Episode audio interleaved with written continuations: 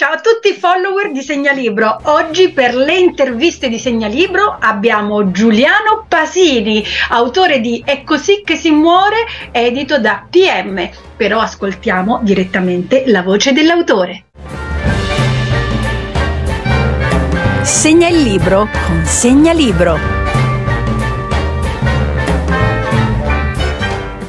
Addentrarci nel romanzo È così che si muore, vorrei parlare di, di Giuliano Pasini, nato a Vignola, cresciuto a Zocca sull'Appennino emiliano, scrittore, esperto di comunicazione, presidente del premio letterario Massa Rosa, vincitore di numerosi premi, un incredibile early bird che si alza tutte le mattine alle 5 per poter scrivere, ma senza tralasciare il suo compito di padre amorevole e amante della sua terra.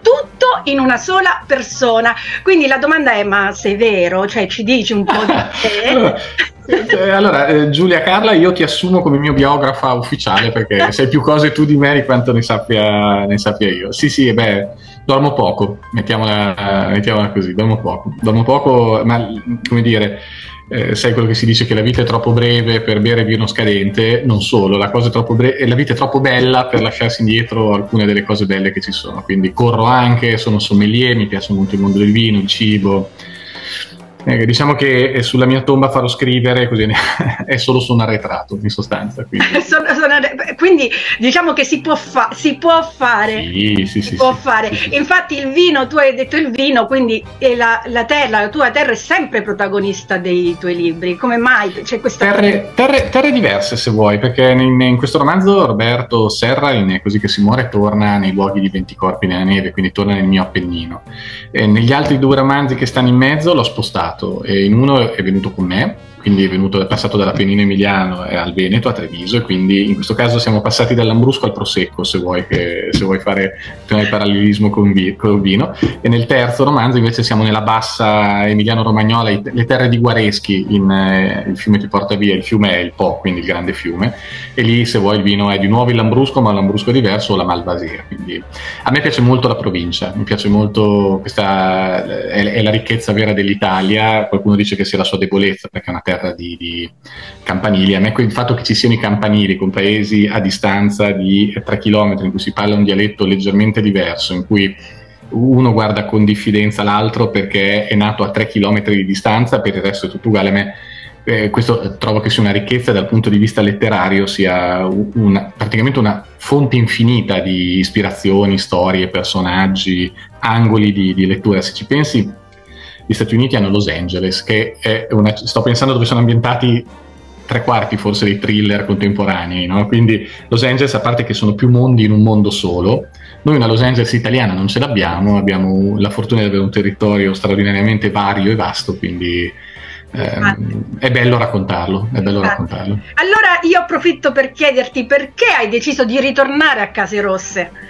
Guarda, eh, tutto deriva dal lockdown del 2020. Allora, questo libro è nato durante il lockdown, ha iniziato la, la storia che, che, c'è dentro, ha iniziato a nascere in quel periodo, perché, dai, ce lo ricordiamo tutti, ci siamo trovati da un giorno all'altro tutti catapultati in una realtà di cui non sapevamo nulla praticamente. Siamo passati, sto pensando al mio lavoro, tra virgolette, vero, quello della, della comunicazione, siamo passati da stare continuamente in giro per andare a trovare clienti, a essere sul posto, organizzare incontri con i giornalisti, a essere eh, in una stanza chiusi. Io eh, ho avuto la fortuna di poterlo fare in campagna, però eh, chi era in città comunque scoprendo delle incertezze delle fragilità eh, mai sperimentate prima. Siamo una generazione fortunata, scusami, la mia, tu sei della generazione, non ti dico dei miei figli, ma comunque di un'altra generazione, insomma, è una generazione che non ha mai sperimentato la guerra, che la guerra l'ha sentita nei racconti dei genitori, che ha, sta sperimentando adesso una guerra lontana ma vicina, ma fino a quel momento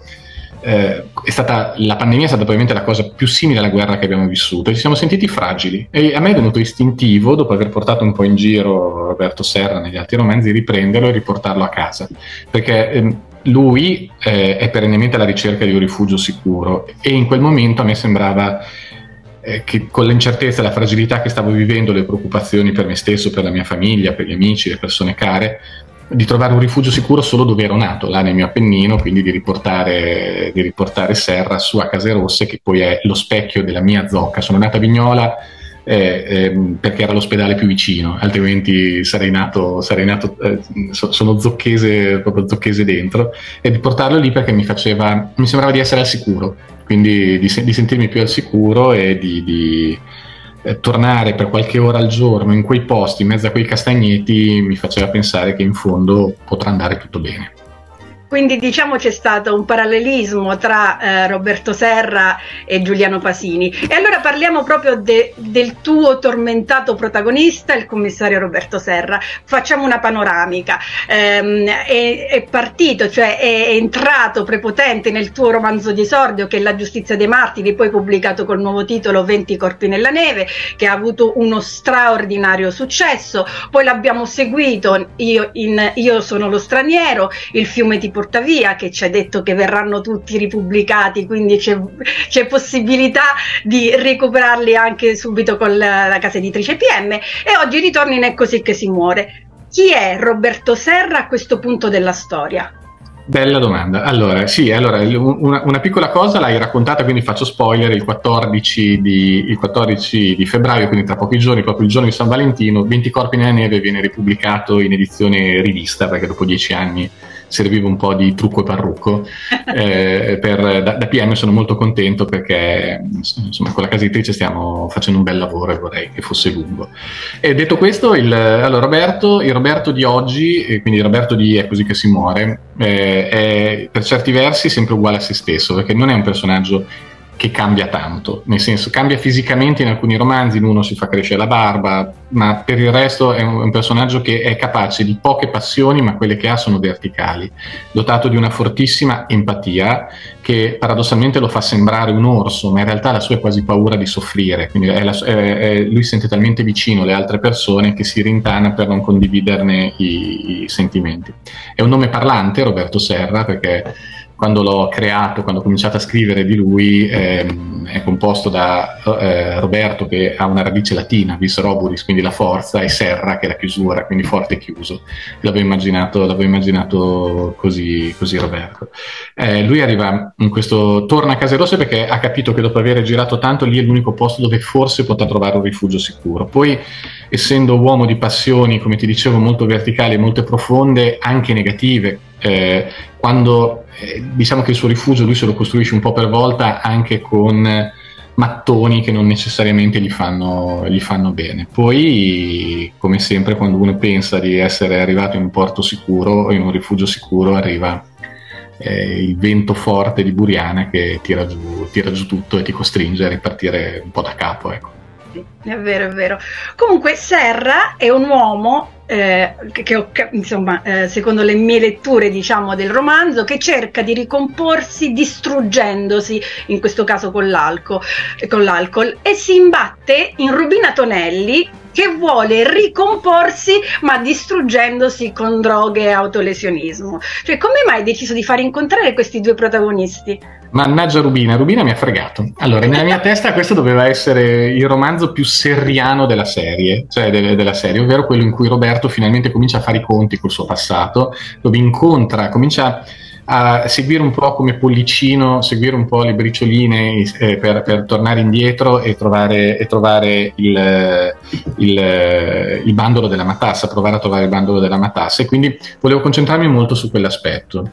Eh, dopo 20 corpi nella neve lui torna dopo 10 anni, tante cose sono cambiate a Case Rosse, è cambiata anche l'unica altra, eh, l'unica altra gente che c'è in, in, in, nel, nel, più piccolo commissariato d'Italia e quindi lui si trova questa romagnola piccolina, estrema, eh, e che anch'io me la trovo fondamentalmente perché eh, io ho voluto cominciare, a, ho cominciato dicendo ok ti metto questa che ti rompe le scatole, poi più andavo avanti nella storia mi rendevo conto che questa eh, ragazza prendeva spazio, occupava spazio, eh, voleva raccontare un pezzo di sé, tant'è che c'è un capitolo che parla proprio mh, di lei e basta, quindi che va proprio dentro al suo passato, eh, ed è un personaggio che è cresciuto col, con la storia. Tu li hai descritti molto bene, perché in realtà loro sono come i due, eh, come lo yin e lo yang eh, uno nero, uno bianco, uno ha la parte più abbondante, più curva da un lato, l'altro la, ce l'ha dall'altro, però alla fine se li metti insieme queste parti che sembrano completamente diverse si incastrano.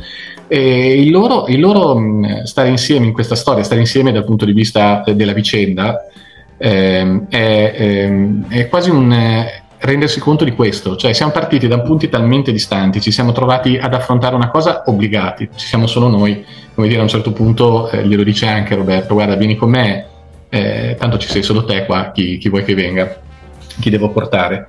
E, ed è poi e, il loro andare avanti è un po' come un riconoscersi.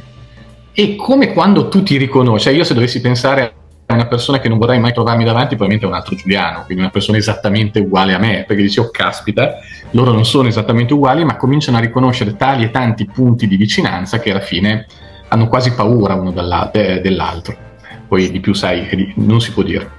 Sì, infatti eh, ogni volta che si recensisce un giallo eh, so. c'è sempre paura di andare un po' troppo oltre e quindi vabbè, chiudiamola qui perché sennò veramente ho paura di, di spoilerare anch'io.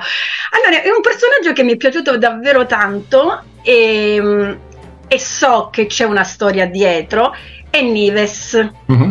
Ci racconti un po' anche di Nives? Eh certo, Nives, allora, eh, torniamo a quello che dicevo all'inizio, tornare un, nel mio luogo sicuro. Nel mio luogo sicuro, per me, tra quei boschi, anche se non c'è più da, da cinque anni, si muove mia mamma.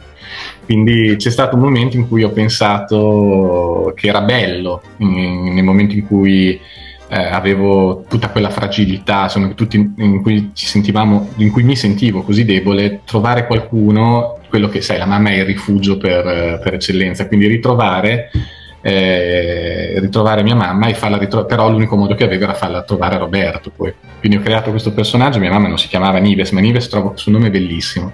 Mia mamma aveva un rapporto di amore e odio per la neve, diciamo, Zocca, il mio, il mio Case Rosse se vuoi, è, è, a 800 metri sul livello del mare, Case Rosse è un po' più alto, è a 1000 metri, nevicava tanto qualche anno fa, nevica ancora adesso, anche adesso c'è la neve. Eh, eh, sua zocca e, e, lei aveva questo rapporto amava la neve, poi la odiava perché c'era tutto, cioè chi vive in montagna lo sa, eh, quanto c'è da fare quando nevica, è tutto difficile, quindi già anche uscire di casa devi eh, scavarti, no? devi, devi, la, devi, liberare de, dalla neve il, l'uscita di casa, guidare la macchina non se ne parla, è tutto compl- diventa tutto, torni un po' nel medioevo, però è bello perché è tutto vattato, lento, le, le cose hanno quel loro ritmo. Allora ho rimesso di Nives, eh, gli ho dato eh, eh, mia mamma, eh, come dire, chi l'ha conosciuta mi fa piacere perché chi ha letto il romanzo ha detto ci ho trovato tanto di lei. Quindi, quindi, sono contento. Parlava così, aveva quei vizi e quelle virtù lì, era estrema eh, nei sentimenti, quindi era, era, un po' un orso ma di grande generosità, eh, amava quelle cose, amava quei luoghi, è una creatura dei boschi, insomma, come dicevo, mia mamma eh, quando ha cominciato a diventare anziana vedevo che magari camminava con fatica in casa, poi faceva 10 km per andare a cercare funghi nel castagneto. Quindi eh, è stato un modo ed, e penso che sarà un modo perché è un personaggio che secondo me ci sta nella storia e, e per tenerla con me un po' di più. Sì. Fare un po' i conti anche con, eh, con, lei, perché guarda, i miei tre precedenti romanzi hanno coinciso di fatto sempre con la nascita o con un momento importante della mia vita, o dei miei figli, o un momento importante della mia vita.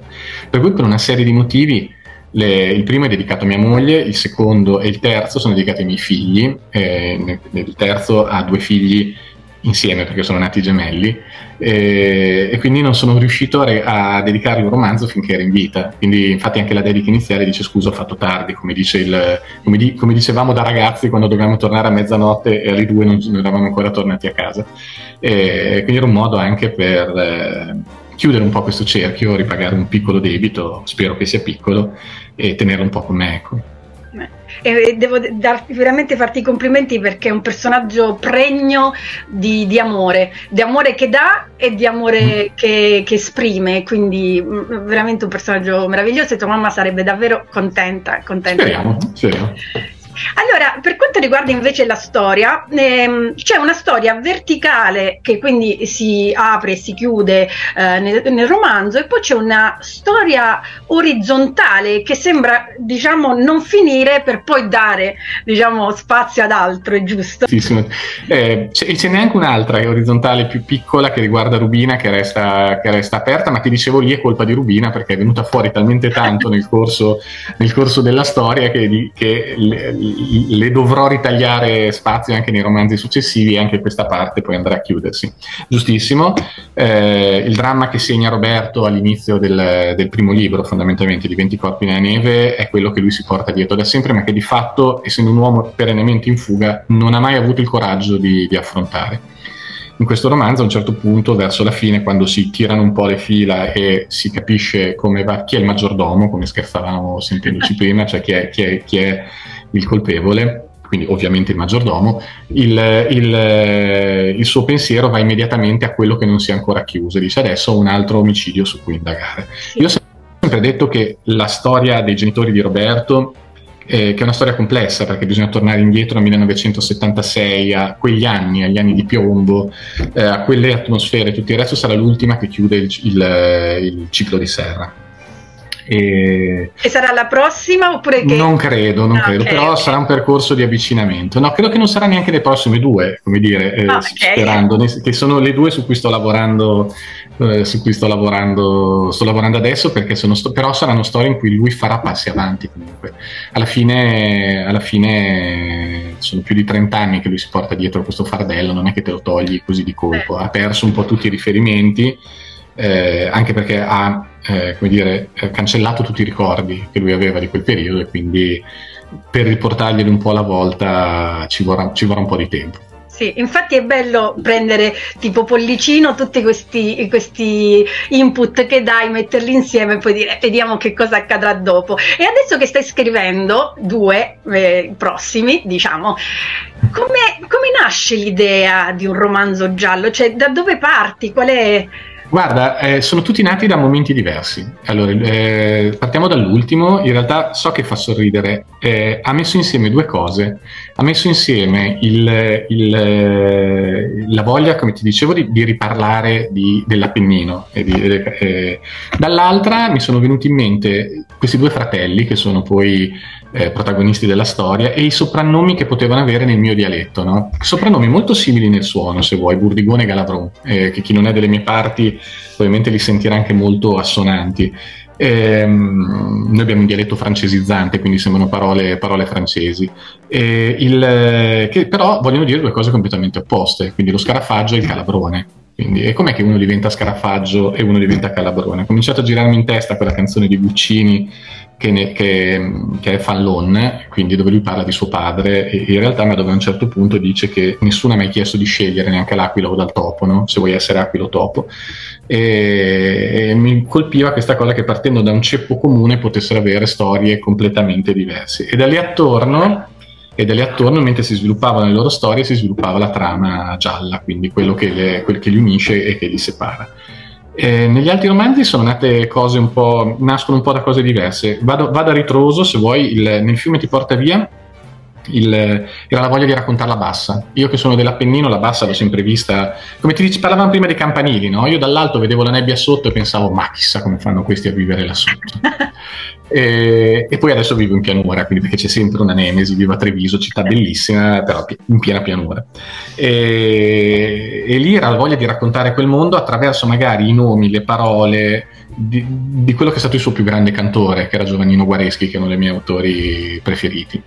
Eh, io, sono strani- io, sono lo straniero era un pezzo che era rimasto fuori da 20 corpi nella neve. 20 corpi nella neve era la storia della resistenza, l'eccidio da cui prende, prende mossa, eh, che riguarda 20 persone, ricorda un eccidio avvenuto eh, a Boschi di Ciano, quindi vicino a Zocca, eh, nelle medesime modalità, quindi con persone impiccate con il fil di ferro dei ballini, quindi per ripicca, cioè per, per rappresaglia, quindi eh, ricorda quello e chi è nato come me da quelle parti è nato a pane e resistenza, quindi tutti noi abbiamo in famiglia qualche storia di resistenza, ovviamente caduti, e sono cose che mi rendo conto che io ho sentito dalle voci di mia madre, delle mie zie e tutto il resto e che qualcuno non sentirà mai, per cui volevo portarle avanti trasformandoli in romanzo. E insieme a quello c'era tutto il tema diciamo, della razza che era rimasto fuori da, da 24 nella neve che narro in Io sono lo straniero, quindi lì si tratta, si tratta di, di, di, di di andare a raccontare dire, quanto è assurdo che ci sia qualcuno che decide chi è giusto chi è sbagliato, qual è la vita che è degna di essere vissuta e quale vita non è degna di essere vissuta e quali poi possono essere le conseguenze e quanto è facile passare. Io sono un appassionato di parole, eh, per lavoro e per passione appunto per, per, la scrittura e quanto è facile passare dalle parole poi alle azioni, cioè quanto sono importanti le parole e, e come possono diventare azioni. E che cosa succede quando un personaggio ti sta proprio antipatico e non, non vuoi scrivere, però lui vuole entrare?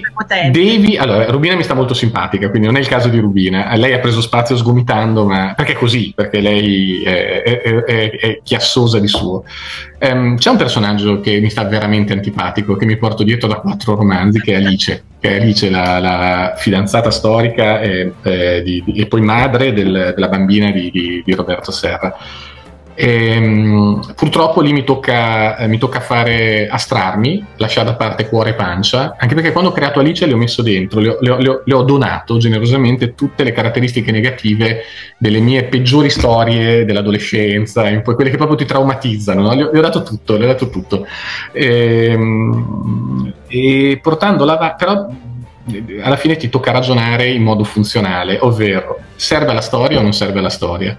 se serve la storia vince sempre la storia. Quindi metti da, eh, è un po' la stessa cosa che fai quando ci sono scene che ti piacciono tantissimo, ma ti rendi conto che nella storia ci stanno figli e dovendo la parte più difficile della scrittura è l'ultima, è quando devi eh, semplificare, quando devi andare. Io praticamente eh, ehm, scrivo di getto, ogni mattina tento di portare la palla un po' più avanti, devo arrivare dal punto A al punto B, quindi devo, da, da, dal punto di partenza al punto di arrivo. Poi vado a semplificare e come dire, butto via eh, almeno un terzo di quello che ho scritto, mettendoci dentro poi delle altre cose, quindi è molto di più, è molto di più in realtà quello che butto via. Se poi non ho mai quantificato quante ore di sonno mi sono tolto per quelle, se fossi più bravo a scrivere in modo più efficace, però anche lì non è funzionale la storia, lo togli.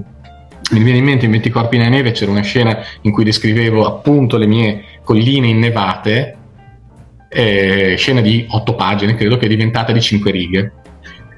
È diventata ma veramente di 5 righe. C'è, c'è, proprio un capitolo dove, che, che, guarda non, non, ricordo le parole precise ma sono veramente 5 righe termina con eh, prima era, state, era, stata la gente del paese ad andare in guerra adesso la, la, guerra è arrivata a casa loro. Ecco questo prima era 8 pagine tipo Eh, eh, quindi diciamo, però devo dire Alice non sta antipatica a chi legge, quindi un po' okay. di cuore ce l'hai messo. Dai, nascosto. Anzi, devo dire che c'è una scena, non spoilerò, però in Così che si muore c'è una scena veramente bella di Alice, però chiuso perché non voglio spoilerare, ho, ho molta paura di questo. Allora, ehm, Andiamo genericamente per Vai. conoscerti un po' di più. Il panorama dei thriller e gialli italiani, lo segui, ti piace? A quali scrittori ti ispiri, anche non italiani?